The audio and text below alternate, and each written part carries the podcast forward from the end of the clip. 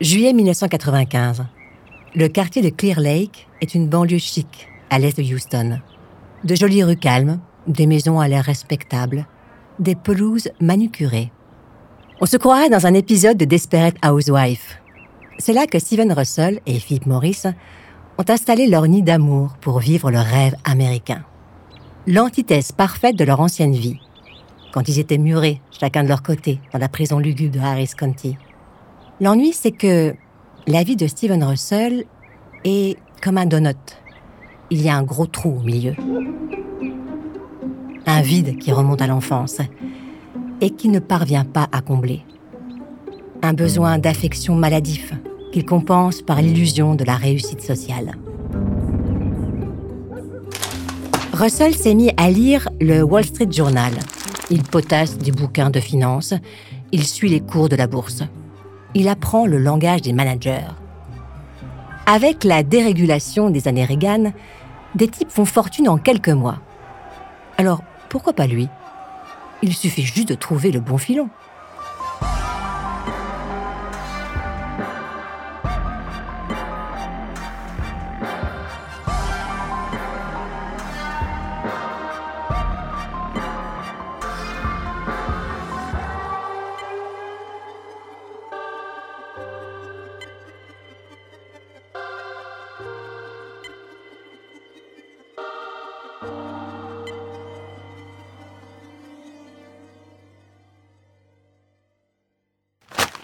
Un matin, en ouvrant son journal, Steven tombe sur une petite annonce. Société de gestion médicale recherche directeur financier. Salaire 85 000 dollars par an. Il n'arrive pas à y croire. Ce job, c'est pour lui. Il ne peut pas laisser filer une occasion pareille. Il élabore un plan de bataille. D'abord un CV gonflé à l'hélium, un pédigré digne d'un loup de Wall Street il n'y a pas un mot de vrai, mais aucune importance. Pour donner le change, il ajoute quelques lettres de recommandation bidonnées. Et ça passe. Il décroche un entretien d'embauche. Pendant des heures, il répète devant la glace. Il anticipe les questions, il prépare les réponses, il peaufine son rôle comme un acteur. Au bout d'une semaine, il est prêt à entrer en scène.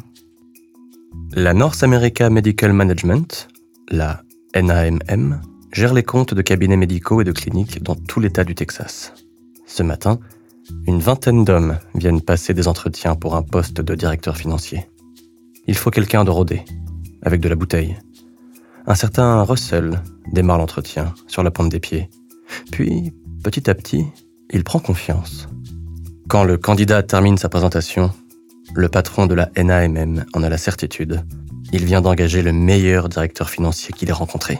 Et il n'a pas tout à fait tort. Quelques semaines après son arrivée, Russell repère une lacune dans les tableaux comptables. Les fonds déposés par les cliniques et les cabinets médicaux dorment sur des comptes non rémunérés. Steven ne connaît rien au Toubib, mais il a toujours été doué pour les chiffres. Le calcul est vite fait. Chaque jour, la NAMM laisse s'envoler des milliers de dollars. Tout à coup, des rangées de zéros se mettent à danser devant ses yeux. Sans rien dire, Russell place cet argent sur des comptes rémunérés au nom de la société. Après tout, il est directeur financier, non? Puis, il ouvre plusieurs autres comptes sous différents pseudonymes. Pour lui. Cinq mois après l'arrivée du nouveau directeur financier, les comptes rémunérés produisent près de 2 millions de dollars de bénéfices.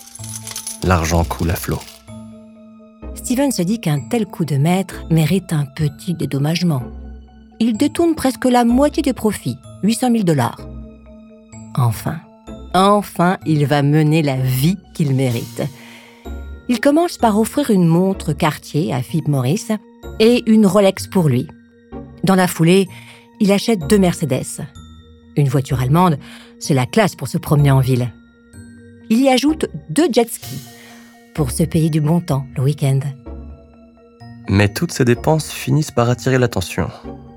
Le banquier de Russell se pose des questions. D'accord, il a un bon salaire, mais pas au point de vivre comme un millionnaire.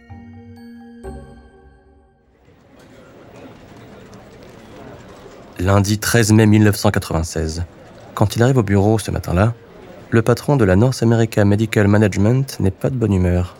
Son directeur financier y est pour quelque chose. Il faut qu'il ait une discussion avec lui. Avec ce sixième sens qu'il a développé, Russell comprend qu'il est démasqué.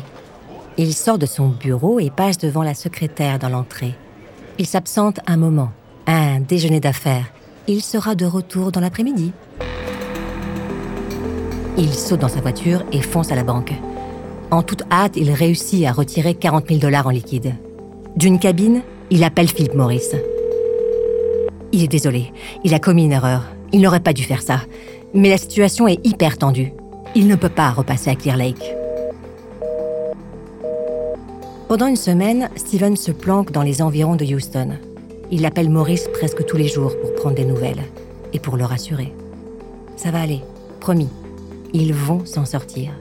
Il a un plan. Philippe n'a qu'à prendre un bus. Rendez-vous dans trois jours, à la gare routière de Fort Lauderdale, en Floride. Steven le rejoindra là-bas. L'anxiété le ronge. L'incertitude l'empêche de réfléchir. Il a besoin de contrôler les choses. Et il a besoin de voir son amant. Au bout de dix jours, il n'en peut plus. Il rentre à la maison.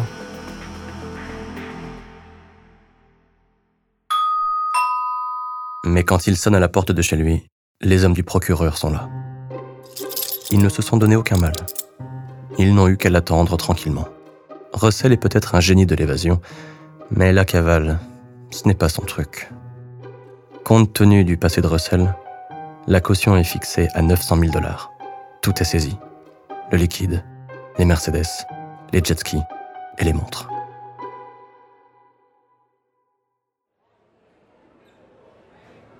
Été 1996, prison de Harris County. Steven Russell est en terrain connu. Vêtu d'une combinaison bleu marine, il attend son procès pour détournement de fonds. Il se tient à l'écart des autres détenus. Toute la journée, il cogite. Il imagine un plan et se rend compte qu'il ne peut pas marcher. Il en imagine un autre et l'abandonne aussitôt. Jusqu'au jour où il trouve la bonne idée. Vendredi 13 septembre 1996. C'est son jour de chance. Russell en est convaincu. Depuis le téléphone public de la prison, il appelle le greffe du comté. À l'autre bout du fil, un homme a une voix ronde, une voix rassurante, avec cet accent du sud dont la chaleur inspire confiance. La greffière l'écoute. L'homme lui dit qu'il est le juge Charles Harry. Il a présidé ce matin une audience sur le montant de la caution d'un certain Stephen J. Russell. Il voudrait informer le greffe que cette caution a été réduite de 900 000 à 45 000 dollars. La greffière prend en note et met à jour le dossier tout de suite. À peine a-t-elle raccroché que Russell passe un second coup de fil à un prêteur sur gage qu'il connaît. Pendant plusieurs minutes, il discute et négocie. Il est en prison, il ne peut pas lui-même déposer la caution en son nom, mais il dispose de la somme sur un compte en banque. Il a juste besoin d'une avance, le temps de récupérer les fonds. Ce sera fait dans la journée. Le prêteur sur gage accepte. La deuxième évasion de Russell est aussi belle que la première. Un modèle d'enfumage et de sang-froid. Russell affirme posséder un QI de 163, soit à peu près celui d'Albert Einstein. Ce serait grâce à cette intelligence exceptionnelle qu'il s'est échappé de prison aussi facilement, en se faisant ouvrir la porte. Mais pourquoi, malgré sa soi-disant intelligence, Russell commet-il exactement la même erreur qu'au mois de mai? Comme à chaque fois, il va se laisser guider par l'amour. Russell téléphone à Philip Morris et lui donne rendez-vous. Fort Lauderdale, la Floride, dans trois jours. Ça va aller, dit-il à son amant. Ce qu'il ne sait pas, c'est que le procureur de Houston a placé la ligne sur écoute. Et comme au mois de mai, c'est presque trop facile les flics interpellent Russell dans un hôtel de West Palm Beach. La cavale n'aura duré que cinq jours.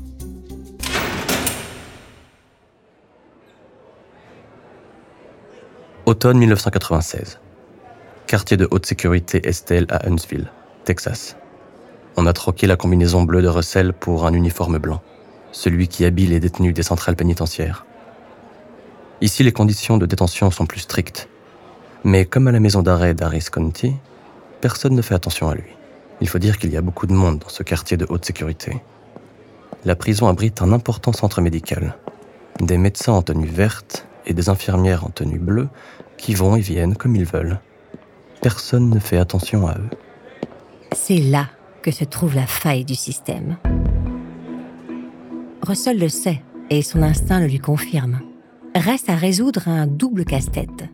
D'abord, la partie facile, se procurer à la blanchisserie une seconde combinaison. Pour ça, quelques dollars suffisent. Il cache l'uniforme sous son matelas. Ensuite, la partie compliquée. Trouver un détenu qui participe au cours de dessin organisé par la prison. Russell a besoin de feutres verts. Beaucoup de feutres verts. Par petites poignées, il en récupère ainsi une bonne centaine. Dans le lavabo de sa cellule, il prépare un mélange. Il retire les tampons encreurs des feutres et les fait tremper dans l'eau pour obtenir un bain de teinture. Puis, il y plonge la combinaison blanche jusqu'à ce qu'elle prenne un beau vert hôpital. Enfin, il attend le bon moment.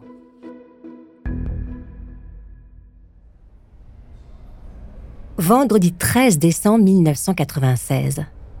À 4 heures du matin, vêtu de sa tunique verte, Steven se rend au réfectoire comme s'il voulait prendre un petit déjeuner matinal. Au poste de contrôle, il y a cette gardienne qui assure le service de nuit. Elle s'ennuie et elle passe tout son temps au téléphone. Son petit déjeuner englouti, Russell se présente devant la vitre blindée. Il lui fait un petit signe de la main. La gardienne ne prend même pas la peine de le regarder. Elle ne voit que la combinaison verte. Le rush d'adrénaline est violent. Steven a les jambes en coton. Il arrive à peine à marcher. Il a scotché des sacs en plastique sous sa tunique afin de masquer son odeur si les flics le poursuivent avec des chiens. D'un pas maladroit, il se dirige vers un bois qui borde la prison. Il marche plusieurs kilomètres en tremblant. Il commence à faire jour. Il parvient à une zone résidentielle.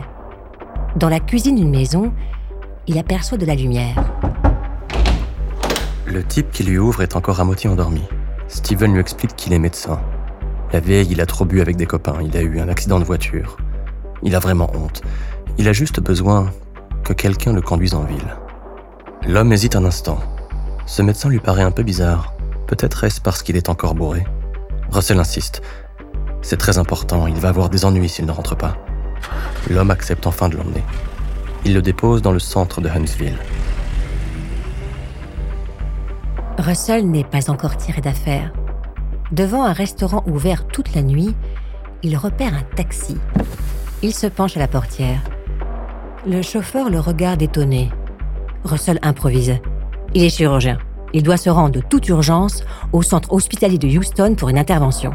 C'est une question de vie ou de mort. Le chauffeur hésite. Huntsville-Houston, ça fait plus de 110 km. Mais après tout, ce gars est habillé comme les toubibs dans les séries télé.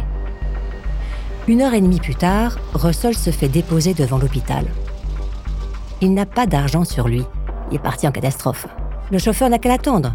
Il va récupérer le prix de la course dans son casier. Russell sort du taxi, s'engouffre dans le bâtiment et disparaît.